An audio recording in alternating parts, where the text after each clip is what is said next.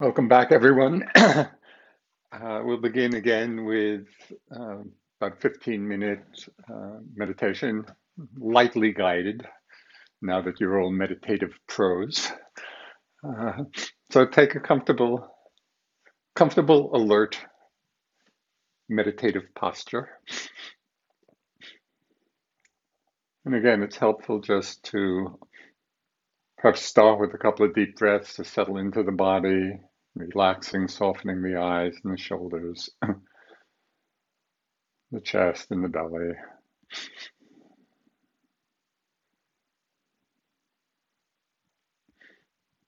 Beginning again, if it's helpful, with that frame, there is a body.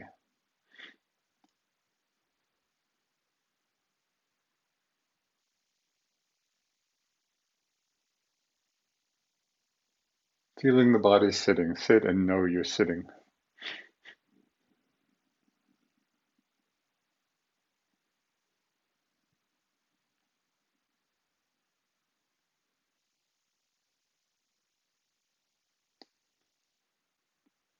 And simply notice what's being known moment after moment. So it might be sounds, might be the sensations of the body breathing.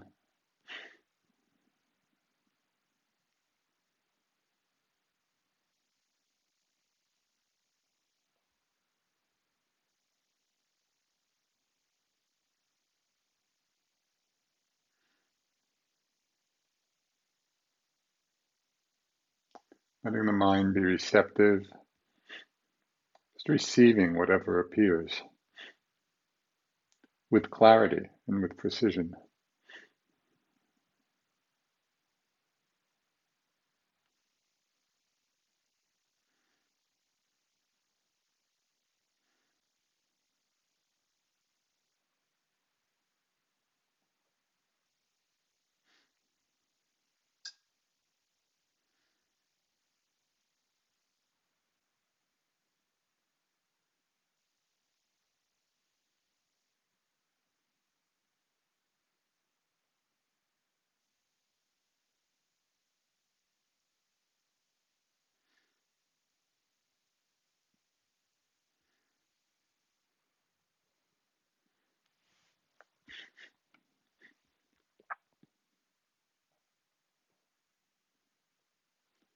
Might become aware of other bodily sensations.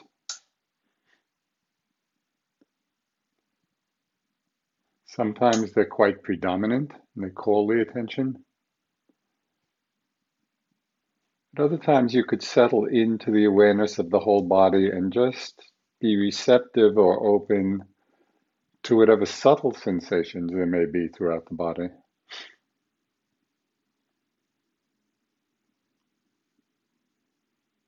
Perhaps there's a sense of just slight warmth or coolness, or softness, or tightness, or maybe a subtle kind of vibration.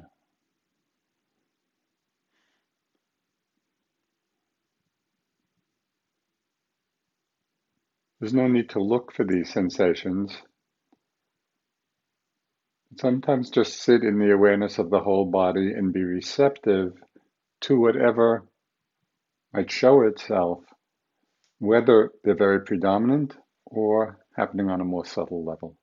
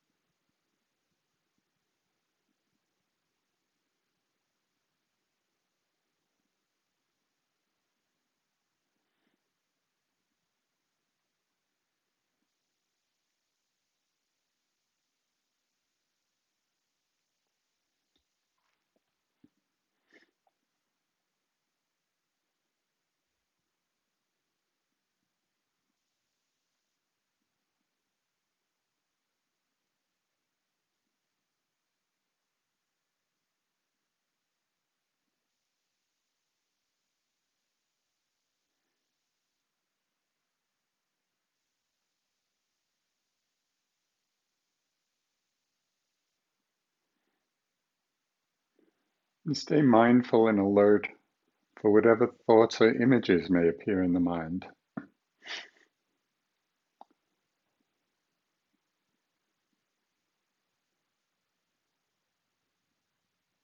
Sometimes thoughts or images slide in. They're not as impactful as a sensation or a sound. So often we miss the arising of them. Simply notice when in their process you become aware. Is it after it's over and you remember that it was there? Is it in the middle? And sometimes we do become aware of the thought or image just as it's arising. So simply to notice this.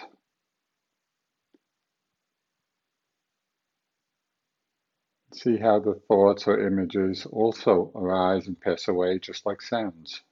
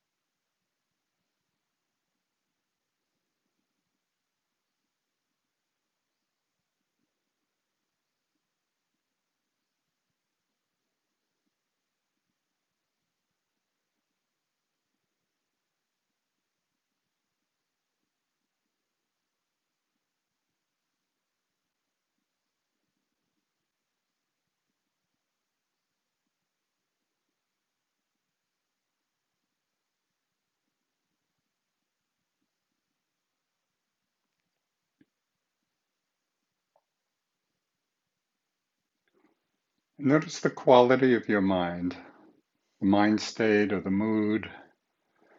Are one of the hindrances present? Is there boredom? Is there interest? Is the mind concentrated or restless?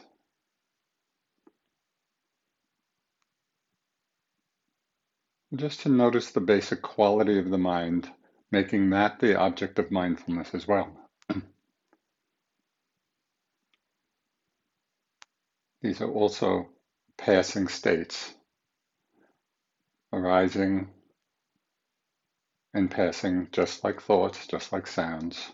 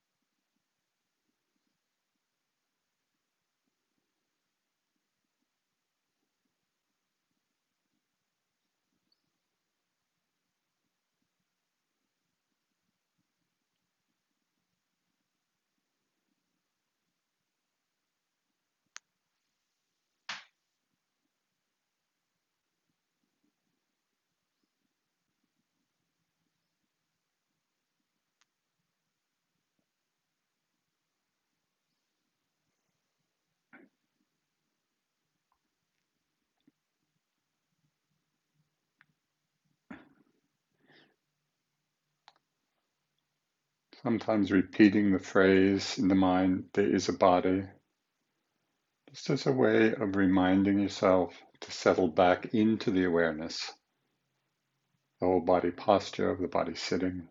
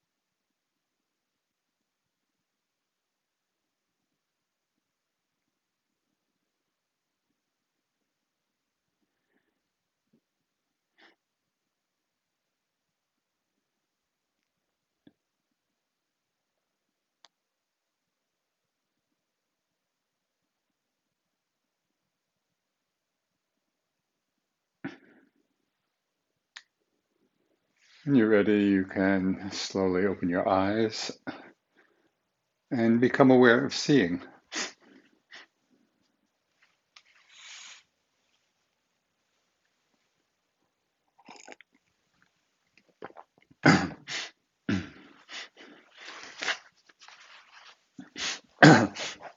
oh, before uh, getting into the many uh, interesting questions you sent in, uh, I want to just tell a little anecdote about the value of practicing being mindful of seeing, because it's not something that's talked about a lot, but it actually can have tremendous um, benefit and implications for how we're living in the world. So this goes back quite a few years. I was on retreat at the retreat center at IMS, and I began to notice whenever I would go into the dining room, you know, for one of the meals, that my mind would simply have a comment or a judgment about everyone I saw. You know, what they were wearing, how they were moving, they took too much food, they took too little food. It was ridiculous. But that's what my mind was doing. So as I saw this, you know, each time I would go into the dining room, at a certain point, I became interested in why is this why are these thoughts coming in the mind? They're so clearly uh, useless. Uh, and as I looked, I really learned something very important. All of those thoughts were arising because I was not being mindful of seeing. In other words, the seeing was happening. I was not noting seeing. And because of that contact with visible objects, namely all the other people in the room, that's what triggered, for whatever reason of conditioning, you know, that whole plethora of thoughts. It was amazing. As soon as I started noting seeing, which I did then, as soon as I would go into the dining room, that's all I would note. I wouldn't note anything else. Just seeing, seeing as I went for the food, seeing as I sat down at the table, seeing. It was amazing. It eliminated about 95% of all of that useless mental activity. And I realized that, I think I mentioned it earlier, for many of us, perhaps most of us, the predominant sense experience we're having, it's like we're living in the world of what's being seen. You know, for those of us who have eyes in, in working order. And yet we're not mindful of that because it, does, it doesn't impact us in the same way as a sudden sound might or a sensation. And so we easily uh, become are not aware, you know, are not being mindful of seeing. And so then we're living in this world of what's being seen with all the automatic reactions, you know, to what's being seen. And so we're caught up in that cycle of reactivity. And the remedy is very simple if we can remember to do it. and that is just to practice periodically, you know, whether in walking meditation or just in the day in your daily activities. Periodically spend some time, even for a few minutes at a time, reinforcing this seeing, seeing, seeing. You know, so we're, we're becoming more conscious of this very predominant sense experience that mostly we are not mindful of.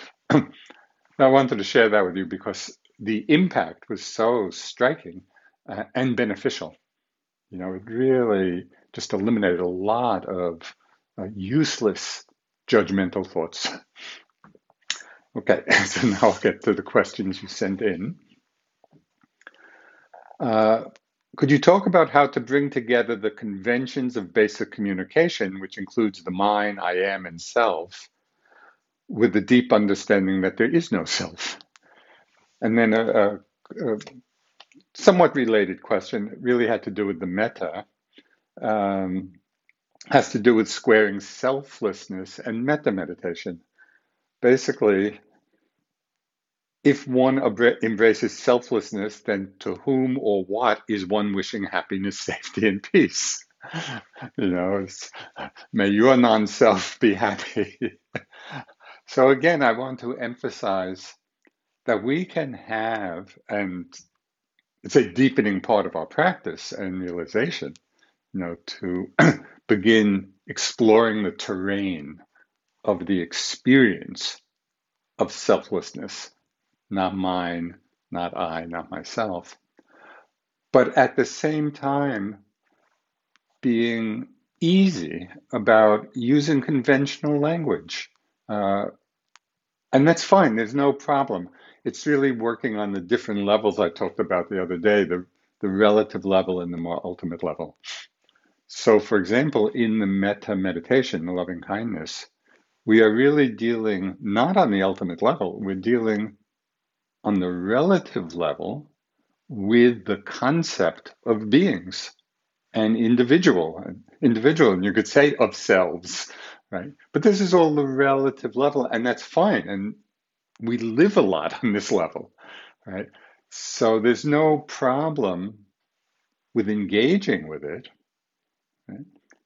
especially if we understand, yes, this is this is skillful on this level, and we also understand from our meditative experience or just our wisdom that on the more ultimate level, it's really selfless. But can you imagine doing the metta meditation? May your five aggregates be at peace. you know, it doesn't it doesn't ring quite. uh, not that helpful. So no need to make this a problem. There are two different levels doing the metta and engaging on the relative level in a skillful, wholesome way is beneficial. You know, we're cultivating wholesome states of mind.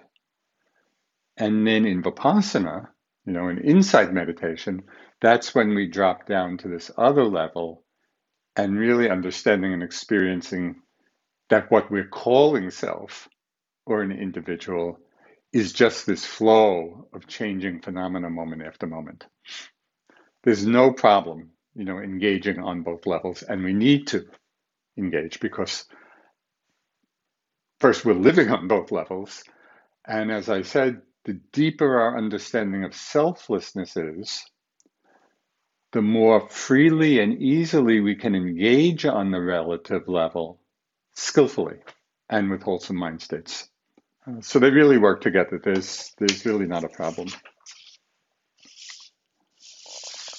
Okay, so next there were a couple of questions about right effort. Um, what are the characteristics of right effort? How strong is right effort? How much effort is there in right effort? Uh, I have a pretty good idea that struggle is not helpful. And one other question was uh, what is the practical benefit of integrating right effort into my meditation practice? I had a hard time understanding specifically what that looks like in any given meditation session. so, first, to understand that right effort, which is one step of the Eightfold Path, and it's a crucial step. And it might also be interesting to know that when the Buddha described this one, excuse me, there's one list called the 37 factors of enlightenment. So this is an expanded list than from the usual seven factors of enlightenment.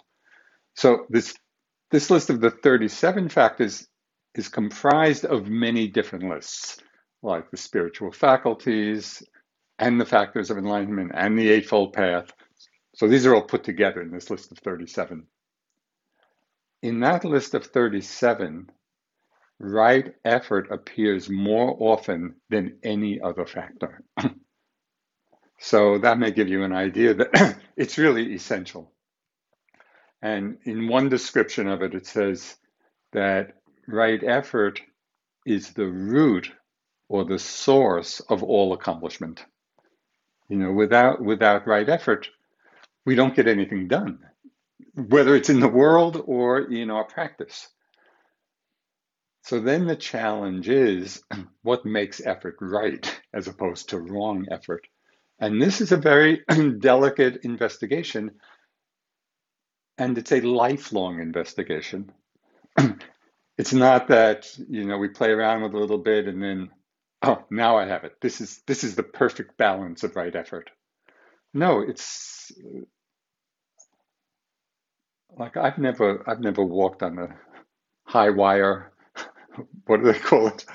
You know, balancing balancing on a high wire. But it's not that that person finds the balance and then just walks across. It's a constant, as far as I can tell from watching, uh, you know, movies of it. It's a constant adjustment, a constant rebalancing on a very subtle level. Well, that's how we have to engage with right effort in our practice. Um, the Buddha gave a very uh, simple example uh, to one of the monks who was over efforting. So he used the example of uh, tuning the strings of a lute. You know, it could be any musical instrument. And obviously, if the strings are too tight, it doesn't work. it doesn't produce a, a beautiful sound. And if the strings are too loose, it's the same situation. But the strings constantly need tuning. You know, it's a adjusting, a continual adjusting to find the balance in any particular situation. So we need to learn how to check in, you know, in our practice, with our practice, and just see are we getting too tight? Are we efforting? right? That that over efforting is a kind of a sense of struggle. So that means we need to loosen the strings a little bit. We need to relax, settle back a bit more. On the other hand, you may be sitting or walking and you just find your mind is all over the place and not at all concentrated and kind of restless. And so then the effort may be too lax, and we really have to up the effort a little bit. Pay attention, pay attention to this. So after a while, this adjustment can become very intuitive. You know, once you once you play with it and learn about it.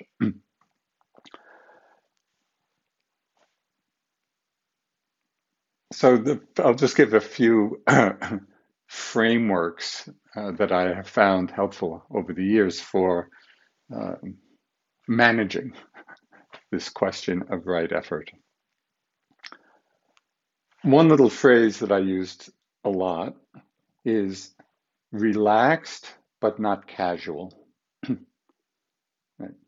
Relaxed means that we're settled, settling back. We're not leaning forward into experience. We're not uh, caught up in expectation, you know, and wanting or the three papancha. We're relaxed. We're settled back, but not casual. You know, ca- by casual I mean half-hearted. What what I call it's it's a meditative mind state, which I call more or less mindful. You know, we're kind of there, but not really, not fully. So when you notice that, that means we're too much on the casual side. You know, if you feel like you're getting tight, that means you need to relax more. So again, that could be maybe a little catchphrase you use, you know, relaxed but not casual.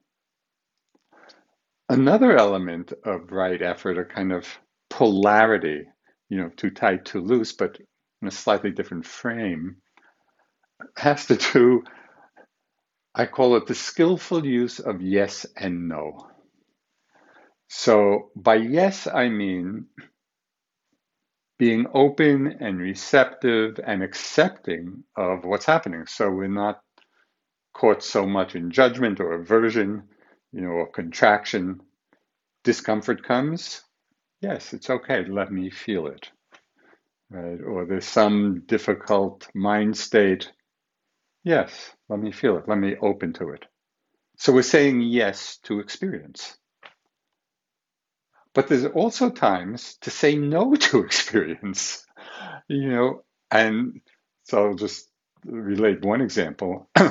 On one retreat I was doing, and again, this goes back quite quite a while, but it's very vivid in my mind. I was just caught up in a lot of lustful desires you know, very seductive fantasies in my mind, you know, and, and my mind was just getting seduced by them. Uh, and I tried, I tried noting, and I tried uh, this and that, and I went down the whole list of remedies. Nothing was working. It's like my mind kept getting caught. So as the final, as the final remedy,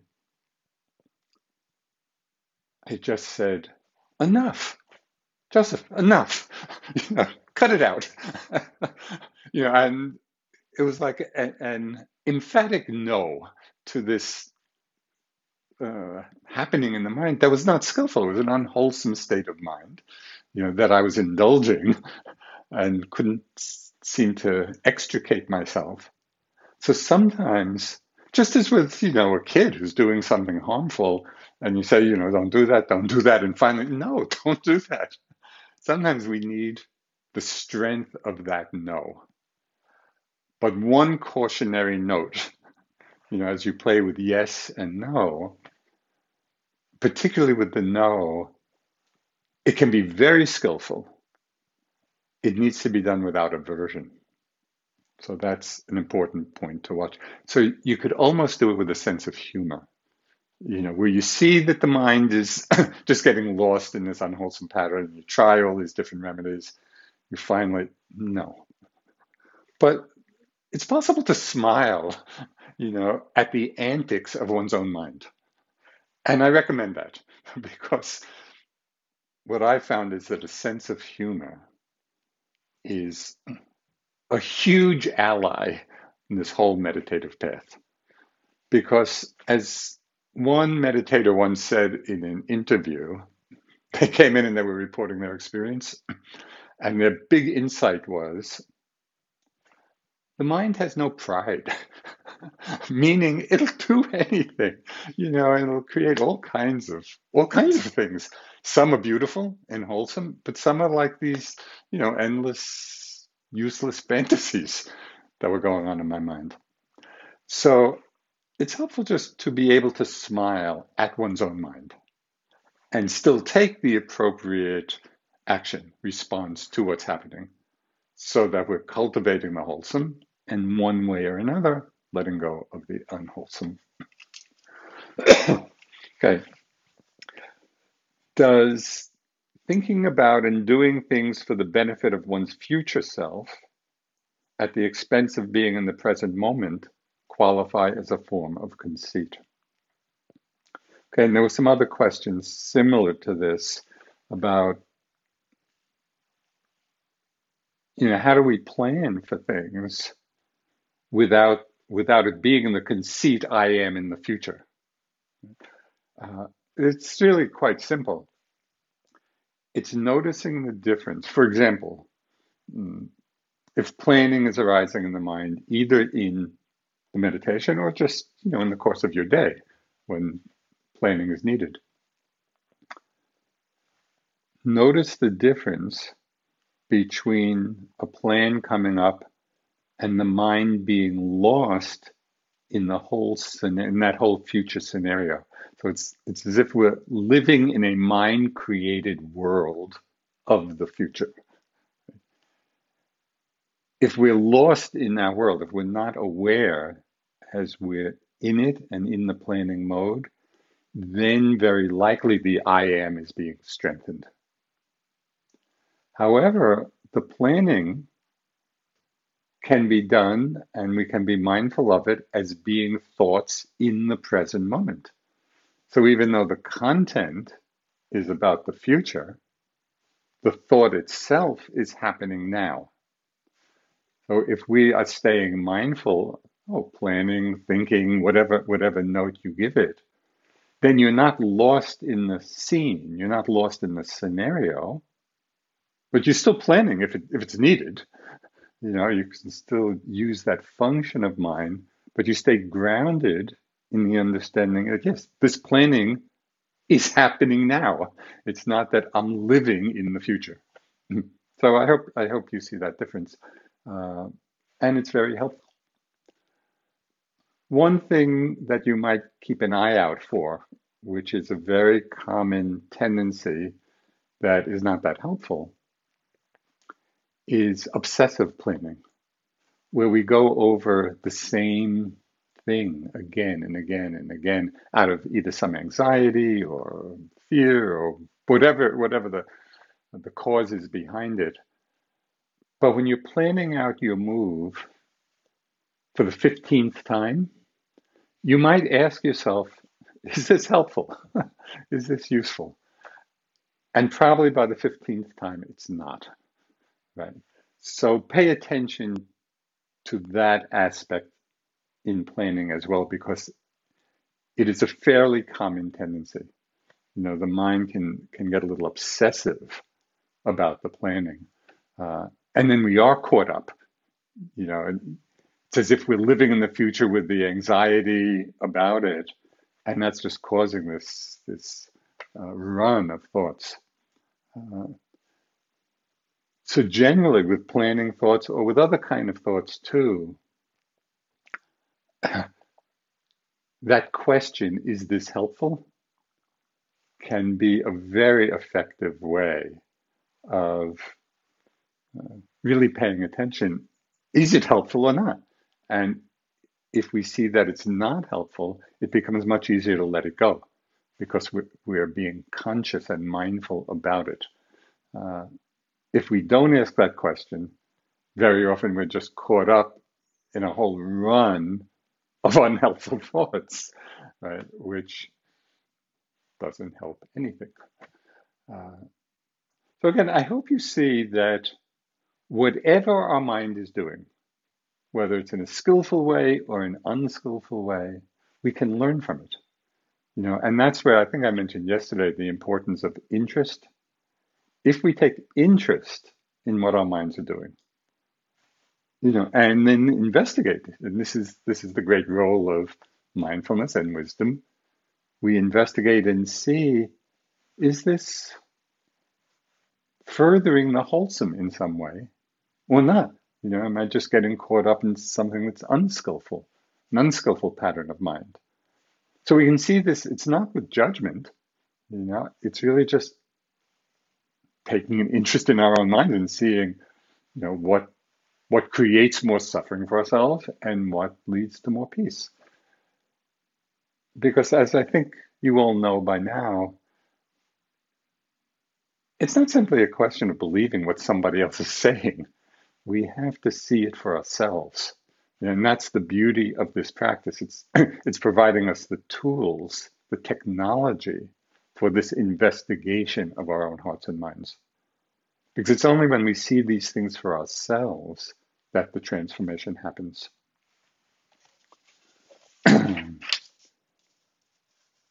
okay, so this is a fairly simple one. What is your feeling about whether it's skillful to write, synthesize notes while on retreat?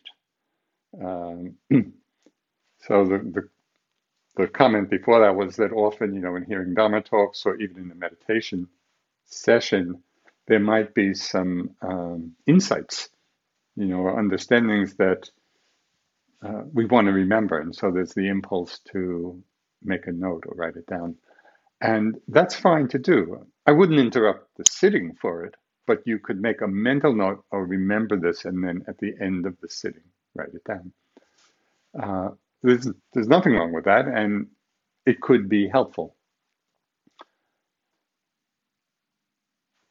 Over time, uh, then you can see you know, whether having done this for some period of time, whether in fact you ever go back and look at them or not.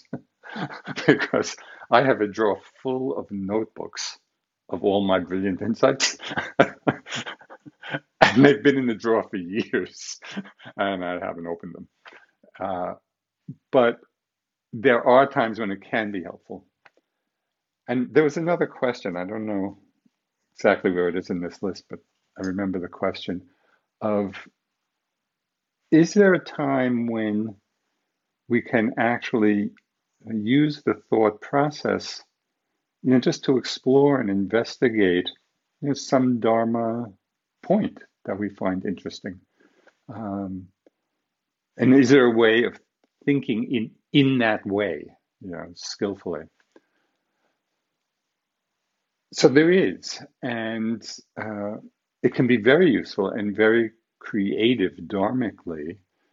It's as if we devote either a particular meditation session or part of a session where we seed, you know, we seed the session with the particular thought or idea that we want to explore a little bit, and then allow for reflection. You know, so so we're not just cutting them off as being thoughts, but we're actually allowing the mind you know, to creatively explore whatever that Dharma point is. And I've had some very interesting uh, understandings come about through that. I think you'll notice if you do that,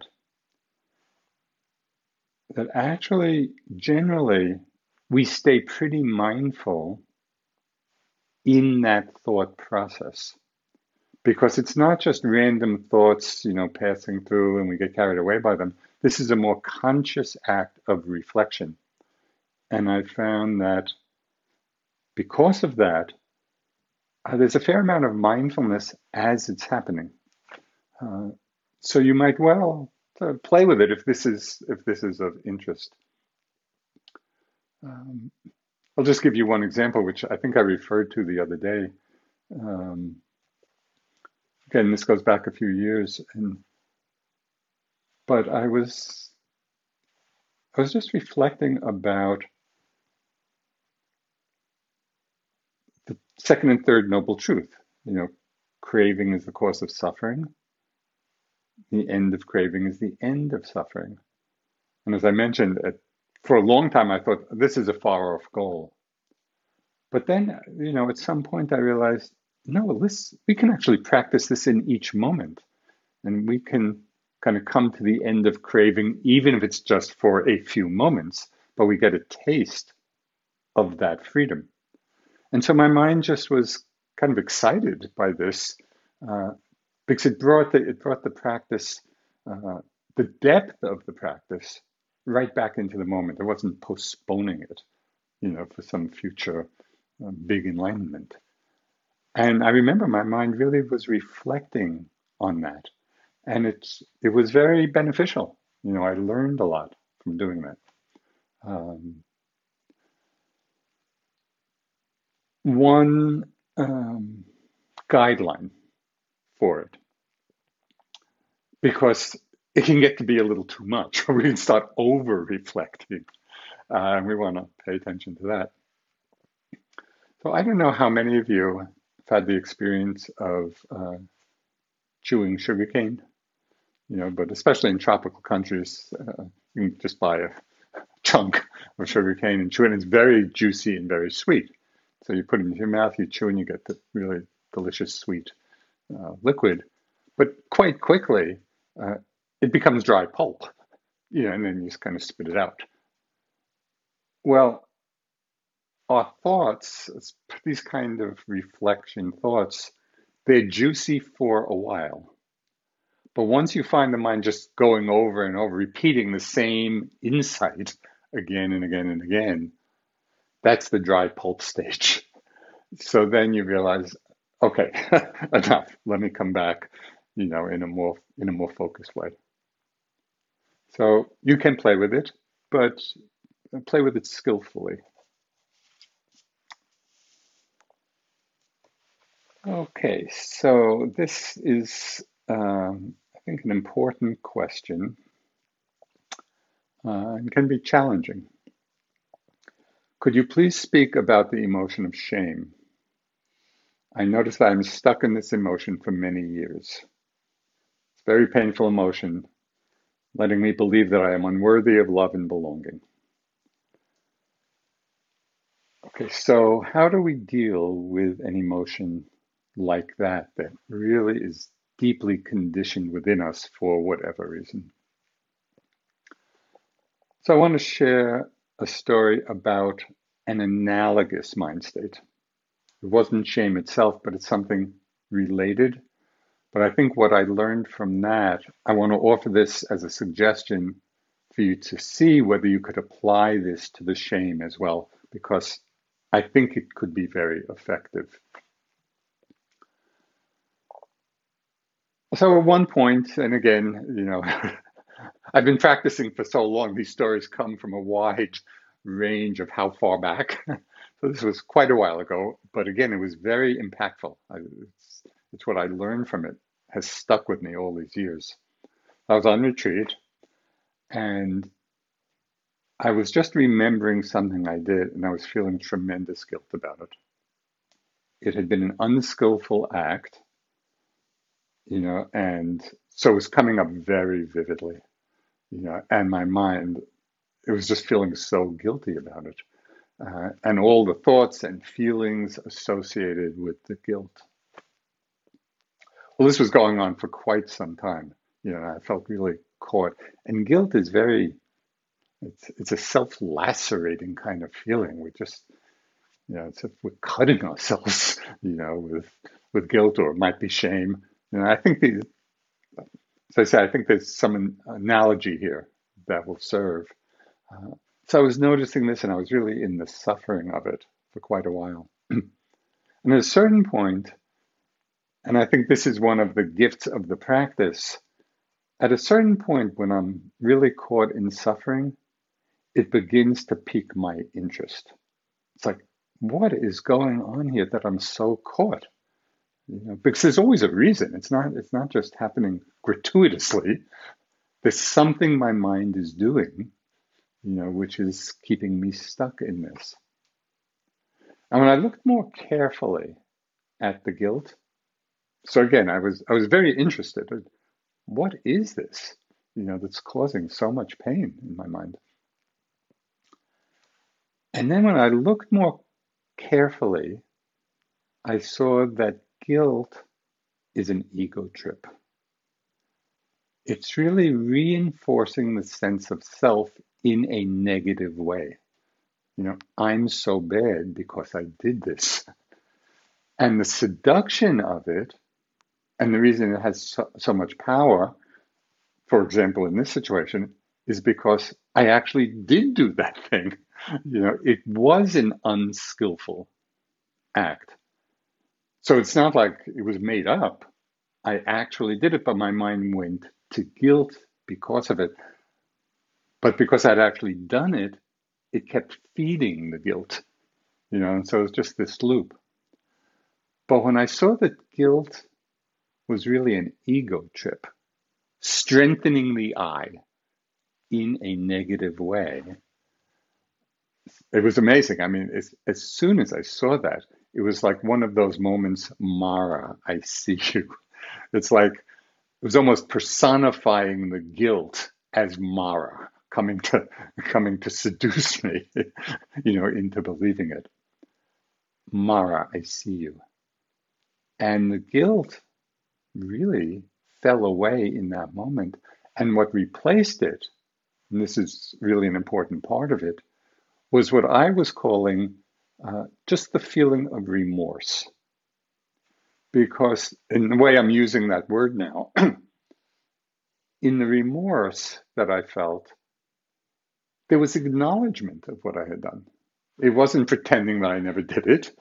And there was the understanding, yeah, this was unskillful.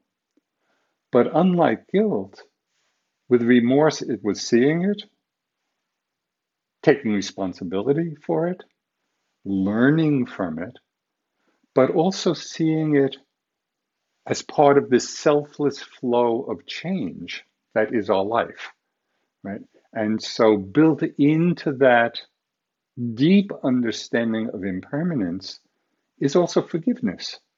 You know, we can forgive ourselves. You know, we do harmful things uh, out of ignorance.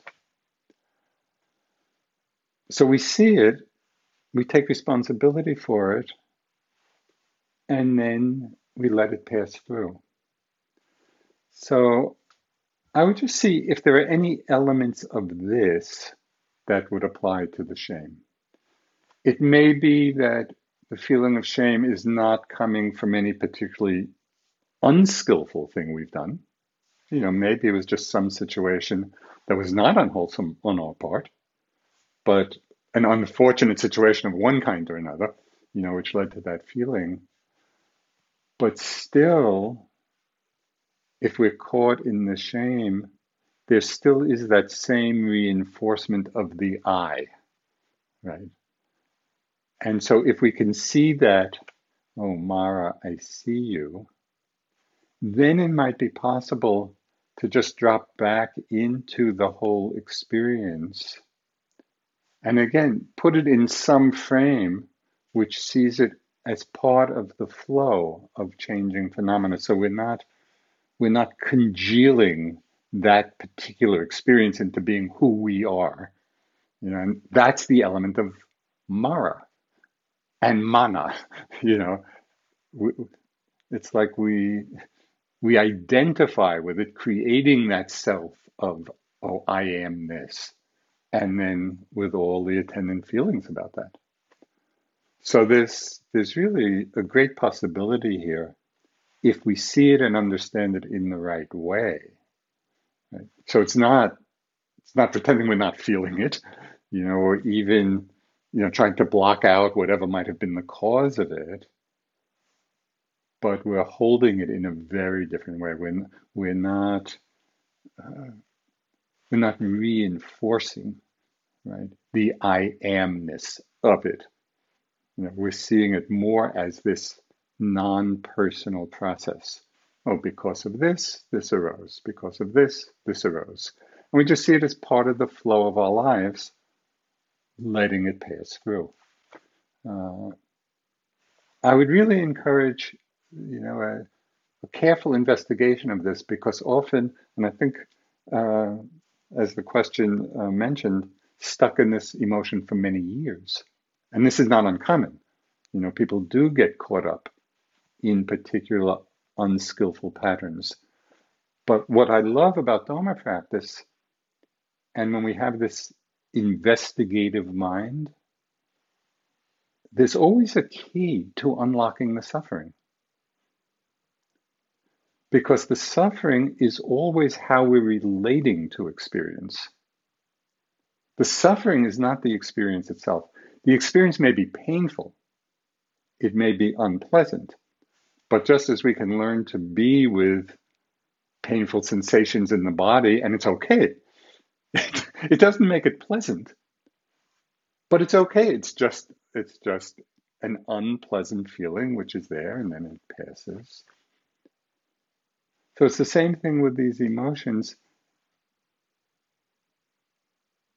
The suffering aspect is not inherent in the unpleasantness of it.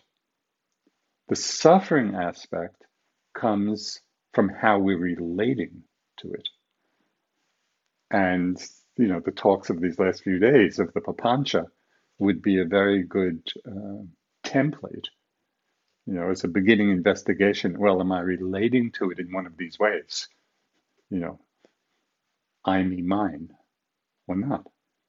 So there is a way, I think, with this kind of investigation to actually free ourselves even from long established patterns. Um, yeah, so I would really encourage you to do that. Okay. Could you speak to the technique of naming or noting? Uh, take, for example, the following I crave some pleasant experience. I then note that this is craving by saying in the mind, craving. Is this saying not just more thought? Should I then note my noting? you know, well, you can see, I think, clearly that that would lead to an infinite regression. I want to explain a little bit about the function of mental noting.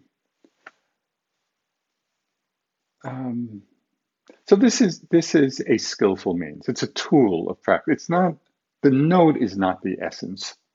The essence is the actual being mindful of what's present. And the noting for some people, for many people, can be helpful. So you have to see for yourself, is this helpful or not?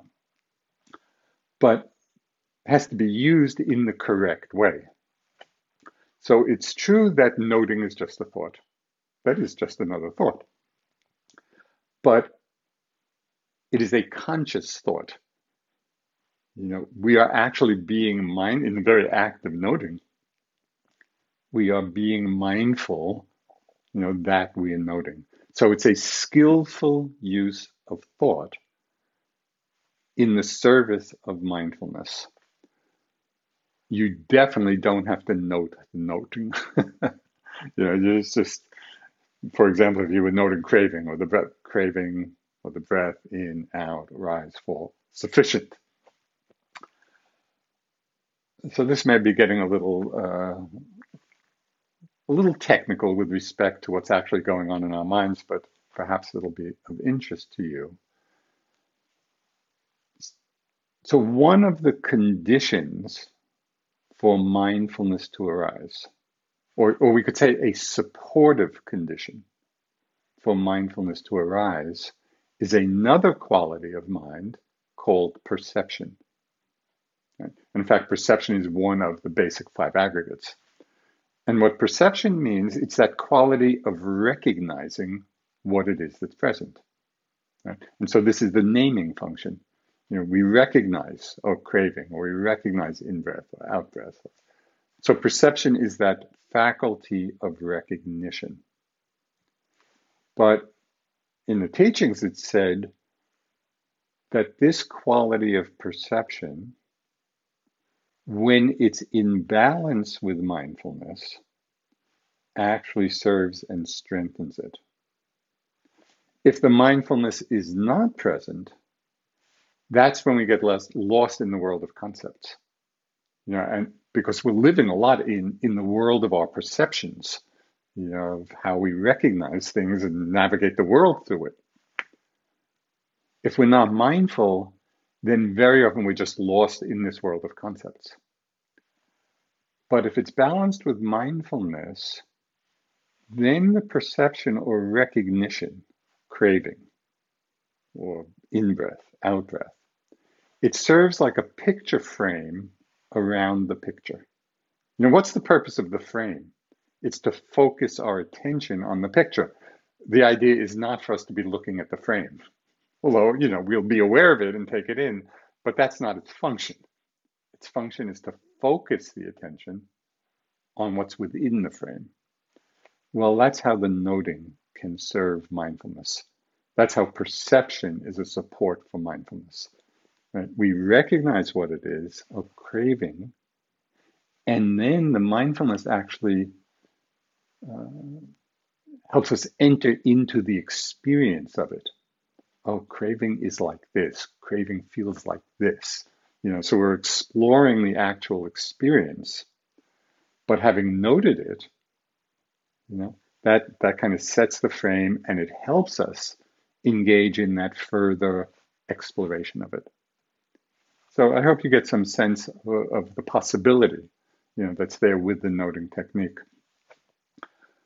Um, for those of you, you know, have been practicing a while, you may have some experience of it and you can see for yourselves, you know, whether it's helpful or not.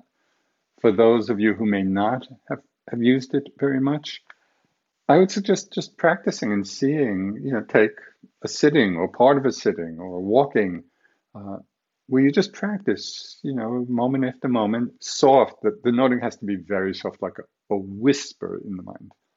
So you don't want the note to overshadow the painting, you know, what's being seen. It's just just enough, you know, that recognition, oh, there's this, there's this, there's this.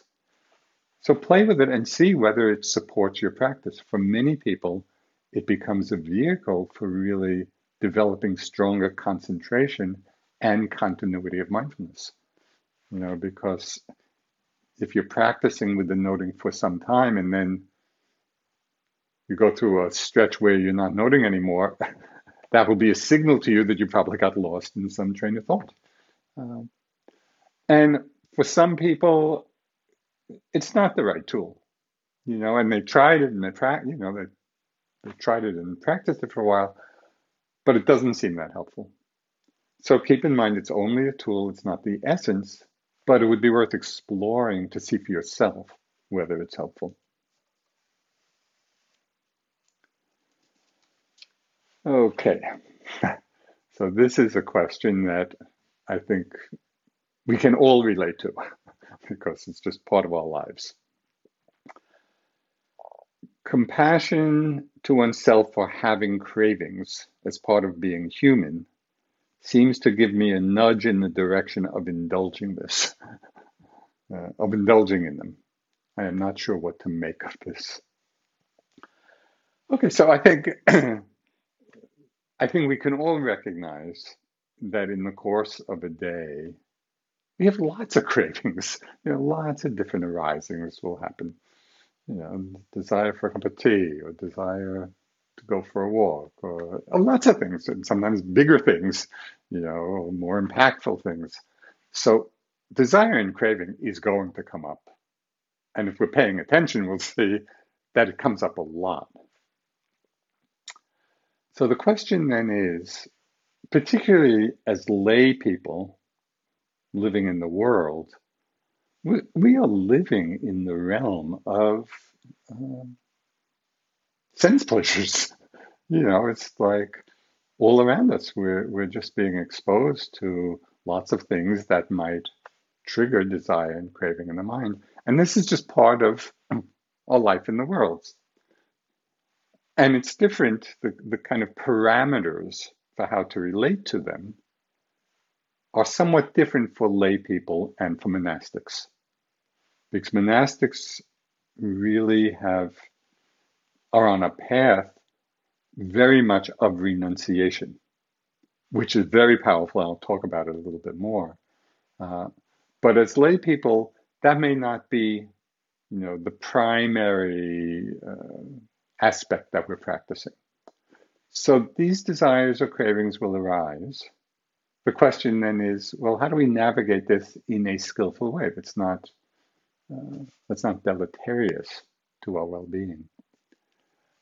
So there are a few things you know we could watch out for. One is to really hold the precepts in mind, because the precepts are like guardrails. You know, with the different cravings that may arise, if they would lead us to an act that is breaking one of the precepts, so then the precept would say, oh, you know, maybe this, we don't have to do that. You know, this this is going too far. This is leading to something that's quite unskillful. You know, with uh, not helpful karmic results.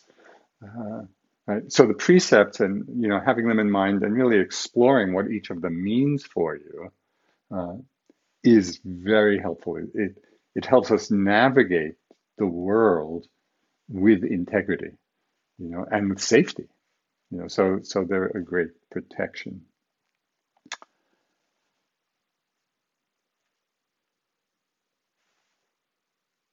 Another aspect that would be worth paying attention to, even when the desire or the craving is not leading to breaking a precept, but to see are they becoming obsessive?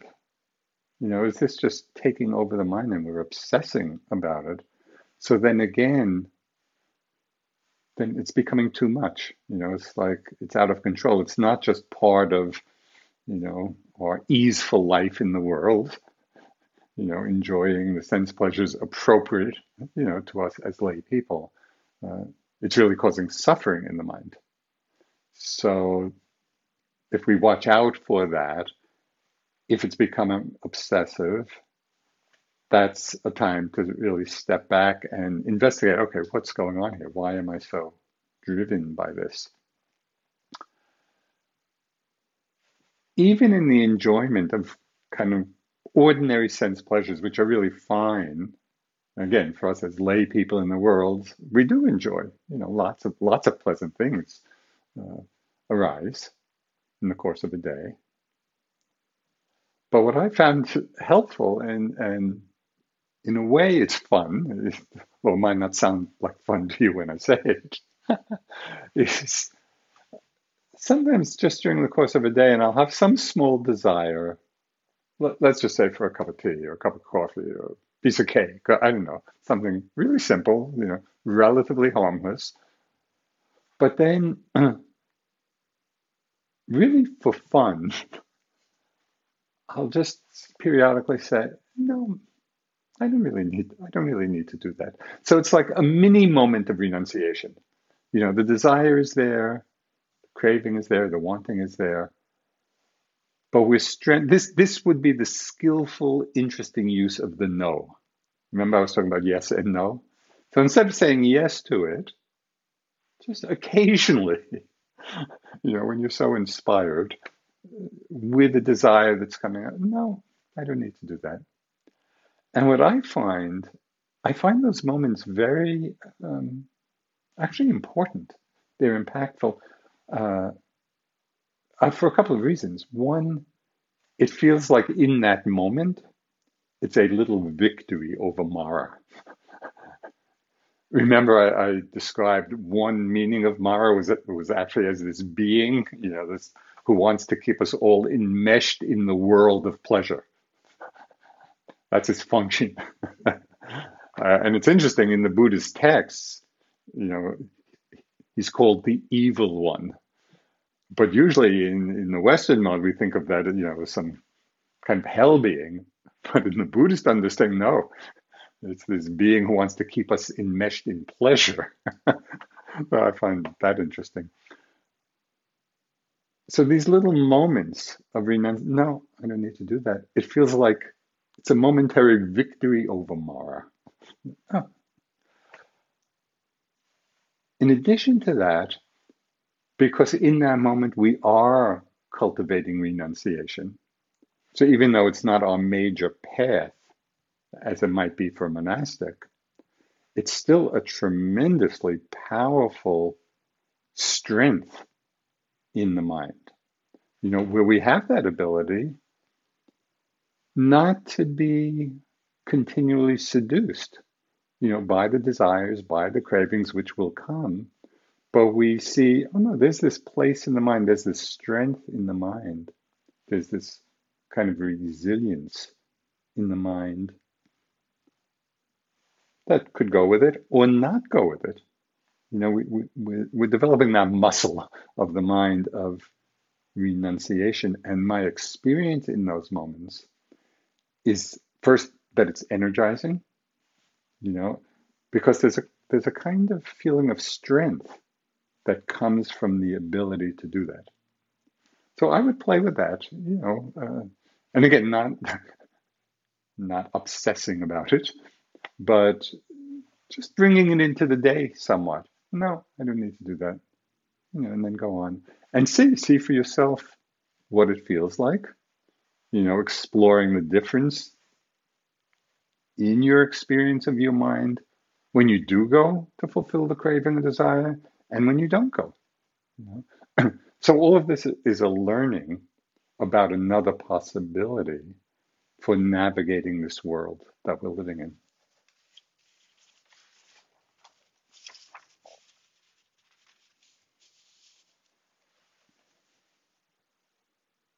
Okay, this is a very easy question. is it permissible to share portions of the recorded replay of the retreat with others? Seems fine to me. so uh, that's that. um, how to deal with obsessive thoughts that arise because of childhood trauma. Okay, so again, this is a really important, deep question. So there are various ways to begin to understand this. Sometimes, especially on retreat, for people with a traumatic background, sometimes their mind, their hearts open up and actually, in a way, regress back to the situation, you know, now reliving the trauma. Uh, so, this is a very delicate situation in practice. And it's really helpful to have some guidance with this because you need to deal with that quite skillfully. That is, uh, and basically, um, it's taking it slow. You know, sometimes people have the, I'm going to get in there and deal with this and finish with it. Uh, that's generally not a good idea you know, it's like really approaching it very slowly, touching a little bit, backing off. Uh, and so we learn to integrate it a bit more. There are some people who have really worked a lot with trauma and meditation. I want to recommend a book. It's called Trauma Sensitive Mindfulness by David Treleaven. And it's a really very skillful book about how to apply the meditation uh, to the situation of uh, reliving trauma. And we will be sending out uh, in the next day or two some of the books which I've mentioned. This is trauma sensitive mindfulness. That could be a real help, you know, in your navigating with this. But sometimes the, thoughts that are arising are not because we're reliving the trauma, but we're remembering it, and it's just producing a lot of obsessive thoughts. So that's a that's a different situation because it's not like it's not like we're going back into the trauma itself, but we are remembering and thinking a lot about it. So I want to share another experience I had from another retreat many years ago. And again, it's analogous. It wasn't, um, well, it was traumatic in its own way. So I was on retreat. This was a two month retreat. And I did something in an effort to ease uh, some back pain I was having. I did something which made it infinitely worse. I mean, it was really terrible. It's like my whole body, it's as if my whole body went into shock, you know, and, and froze in this, in this, it's a terrible situation. You know, it was painful and contracted and frozen. And then my mind just started blaming myself. You know, how could I have done that? Why couldn't I just leave well enough alone? Why did I try to fix something? You know, and the the phrase that was so seductive. I don't know whether you'll be able to relate to this or not, but the phrase that kept coming up in my mind was, How can you have been so stupid? and then my mind would just be lost, really lost in anguish, you know, of just all these judgmental, recriminating thoughts, self recriminating about, because my body was really in a bad situation, and it turns out it lasted for a couple of years. So it was it was not a small thing. But on retreat, I was still on. Re- this happened like after the first month, so I was still there for another whole month, you know, trying to deal with this in this mind state of anguish and this obsessive thinking about it. So after a while, I said, oh, you know, I was in so much suffering, over and above the the pain and discomfort in the body, my mind was just in this terrible way, you know, anguish and suffering and obsessive thinking. And I realized that I could not give these thoughts any airtime at all because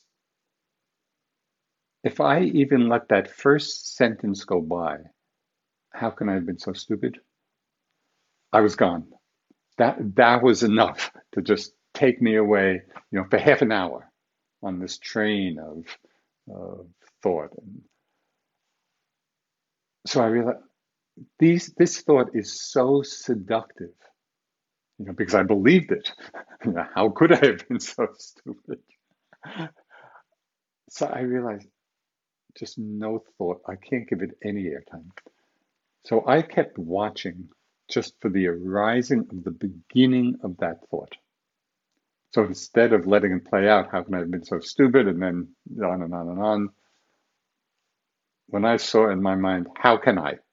it was just first few words. you know, I just took out the sword of wisdom. Okay, no, that's that's where a no, a very very definitive no, came in. So an image that came to mind, you know, at amusement parks where you maybe, you know, I don't know, you're shooting at some balloons to, to break them and then you get a prize or something. Uh, so that that was the image in my mind. I was every time every time that the beginning of that thought came, just knock it out of the sky, knock it out of the mind. Again, I want to emphasize this can be done, and I started doing it with a sense of humor. Because if we do it with aversion, it's just going to be feeding it. So this is really important. We can have that very strong, no, this is not skillful. you know, not gonna not gonna even let this thought continue it all. Uh, but not with aversion, you know, just coming out of place of understanding and wisdom.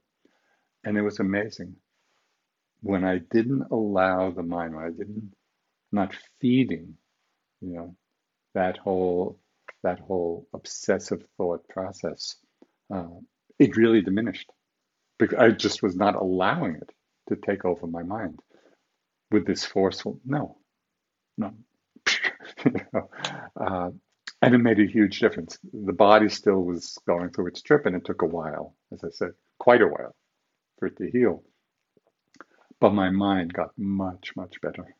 Uh, you know, I was m- much more able to sit back and just relax into what the situation was. Um, so you might apply this. Um,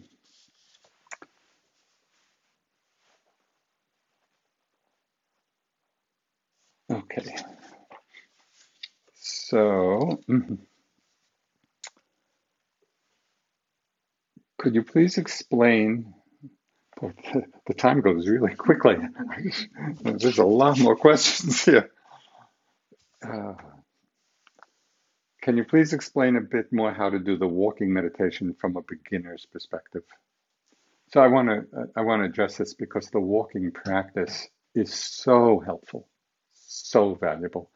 I think as I mentioned the other day, probably more than the sitting, the walking meditation and the mindfulness we develop through it will carry over most into our lives because we're practicing being mindful of the body moving. And just in the course of a day, we move a lot. So the walking practice is fantastic. And you can do it in different ways. So it's just, you know, find basically finding a path back where you're walking back and forth, which is really helpful.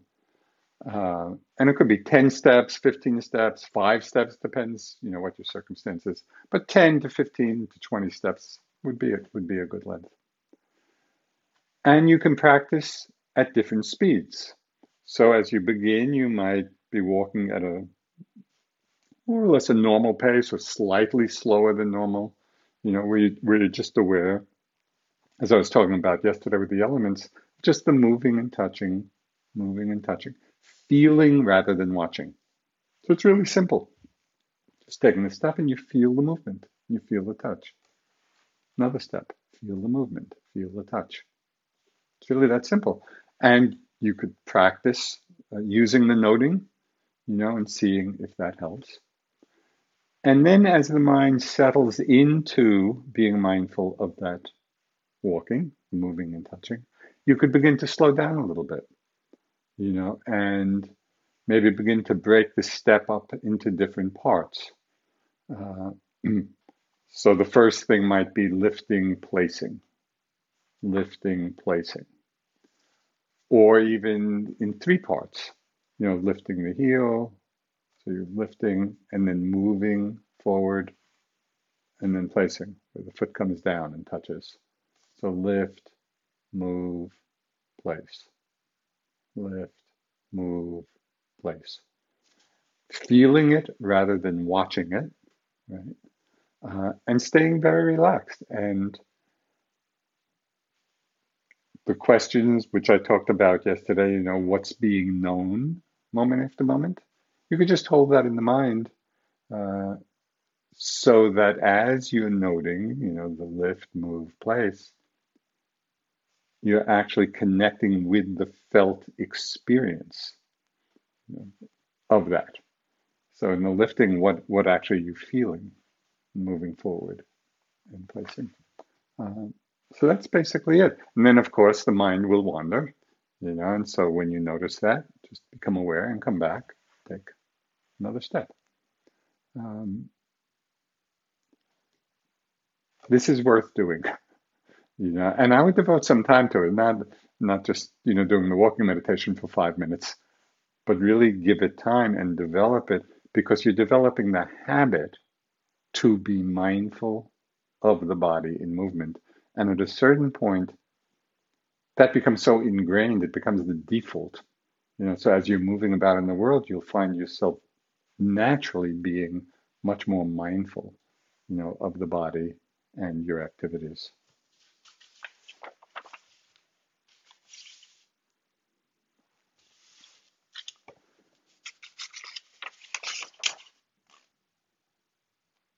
Okay, the question this this there were a few questions about this. Basically, what is doing the knowing? I think I get pretty out of the picture in knowing or noticing arising experience, but still the wondering of what is knowing uh, arises. Uh, am I hopelessly lost in dualism? And there's another question. Uh, if there's no I, me, or mine, if there is no self, then what or who is observing movement? Whether there is taste or there is movement. And there was another one. Um, I have a question regarding being known. When I tell myself, for example, chewing is being known, my mind immediately asks, known by whom? Okay, so you see, it's all related. So, just a couple of things to say about this. One is a more helpful question rather than being known by whom, might be known by what. Because already, if we're using the whom, already that's positing a who, you know, a self, an I doing it. And then it gets confusing. Well, who is, who is this mysterious who? Uh, and of course, it's difficult because it's not there in the first place. So who is not exactly the right question. But we could ask, you know, things are being known, well known by what? Different Buddhist traditions have different ways of explaining this. And I just want to mention a few of them, and then you can see, you know, what, what actually fits your experience. So basically,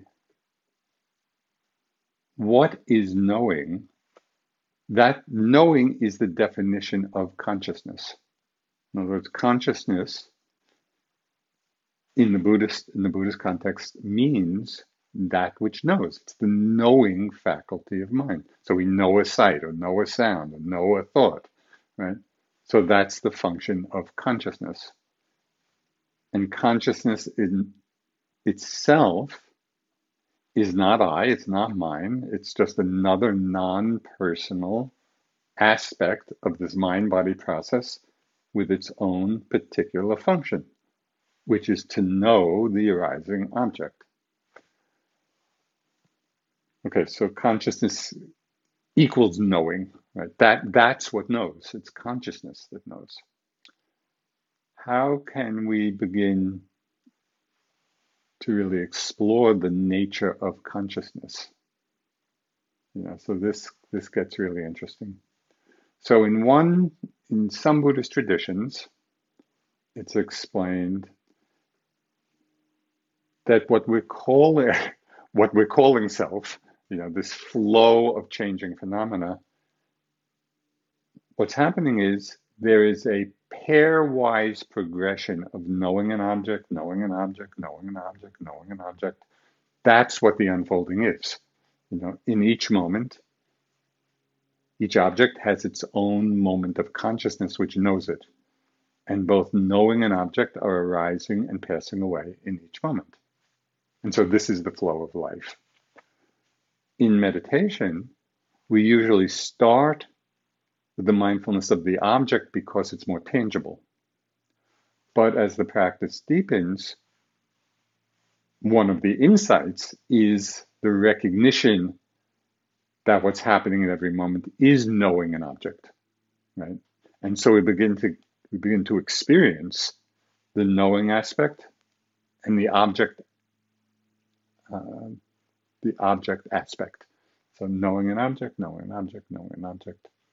Uh, so that gives us quite a clear understanding of the experience and the function of consciousness, you know, in the moment. That it's a process also arising and passing away in each moment with each new object. So that's one framework for understanding how consciousness functions. In other Buddhist traditions, there's another interesting approach which reveals another aspect of consciousness. And there's, there's a Zen story uh, which uh, highlights this. And the story, sometimes people hear the story as a kind of Zen witticism, you know, and you know, they may chuckle at the end but uh, don't hear it like that. There's actually a profound teaching in it, right? So don't, don't miss it by. Uh, so um, this seeker came, I, I think, came to see Bodhidharma, who's the great master who brought Buddhism from India to China. So this seeker came to Bodhidharma and said, "You know, I'm suffering so much," um, and really was.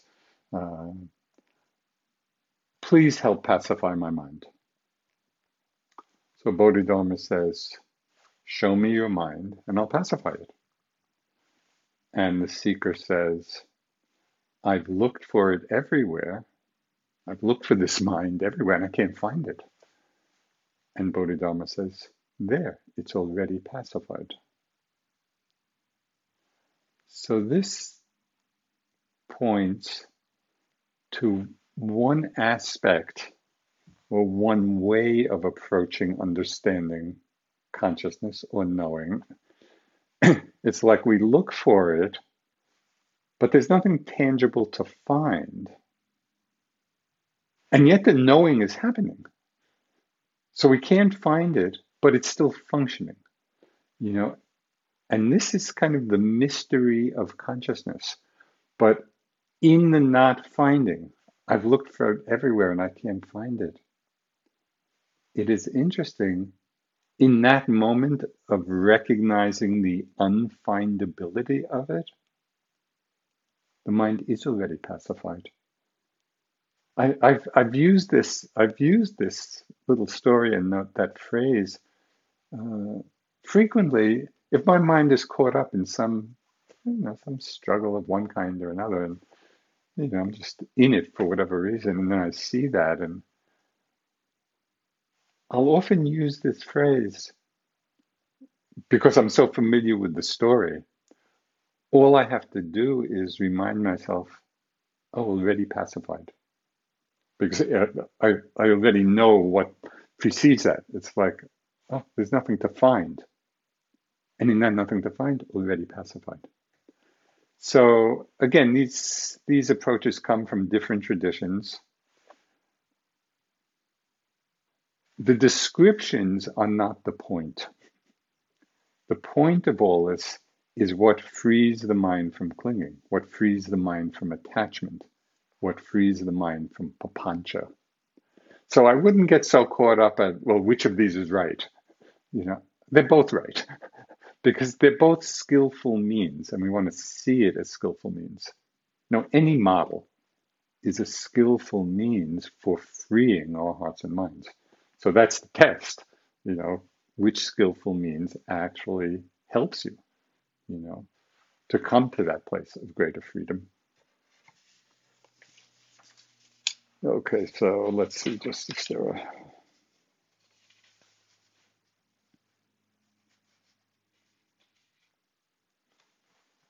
Okay, I'll just do a couple more. Uh, so, uh, talking about the four Brahma Viharas, uh, which arise as a result of letting go of the papanchas. But how does one aim to reach these qualities while setting boundaries around people close to you who are mean spirited? Yeah, in parentheses, usually as a result of their own suffering. So this is a very practical question. You know, how, how do we have or cultivate these Brahma Viharas when we're, when we're in these difficult situations with, with people who uh, are really difficult, mean spirited, doing, doing harmful things? It is perfectly fine in these situations to set boundaries, you know, and so loving kindness or compassion doesn't mean that we just kind of roll over and kind of let people walk all over us. No, you know, we, if a boundary is appropriate, we set it. However, can we do it with kindness rather than with anger or aversion? Know, guru Maharaji, he, he had this one teaching do what you do but don't throw anyone out of your heart. And, and, I really appreciate that because sometimes we do need to set boundaries or say, no, this is wrong. Or however we're responding, you know, to a difficult situation. But are we doing it without throwing that person out of our hearts? Are we doing it with kindness? Um, the Dalai Lama had a, a beautiful teaching. He said, Practice kindness or be kind whenever possible. It's always possible. So that's really important to remember. It is always possible because that's up to us.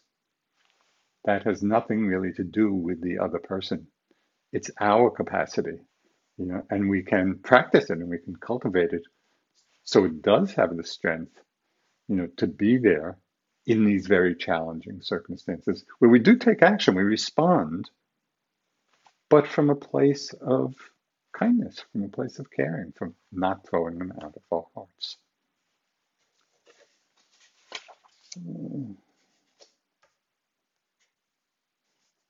Okay, this is just a, a slight corrective. This is a simple one. Uh, you said once a being becomes fully awakened, they have no more defilements of thinking. And then the question goes on, but that, that was a little misinterpretation. It's not that all thinking necessary, necessarily stops, it's that defilement stops. So there's no greed or hatred or delusion, but the thinking function can still be there. Um, so I just wanted to clarify that. Okay. So this was a question of using the phrase of things being known, uh, but using that, you know, uh, in the practice, uh, to say that over and over again, the different things being known all the time, makes for a very busy internal monologue. So it's, it's things, sight being known, sound being known, thought being, don't have to do that use that phrase of things being known just maybe right at the beginning to set the frame for how we're going to be holding experience. That's all. So it's just a reminder okay, I'm going to spend the next period of time in this framework of settled back and simply watching for or being aware of what's being known moment after moment. It's not that you have to repeat that phrase each time.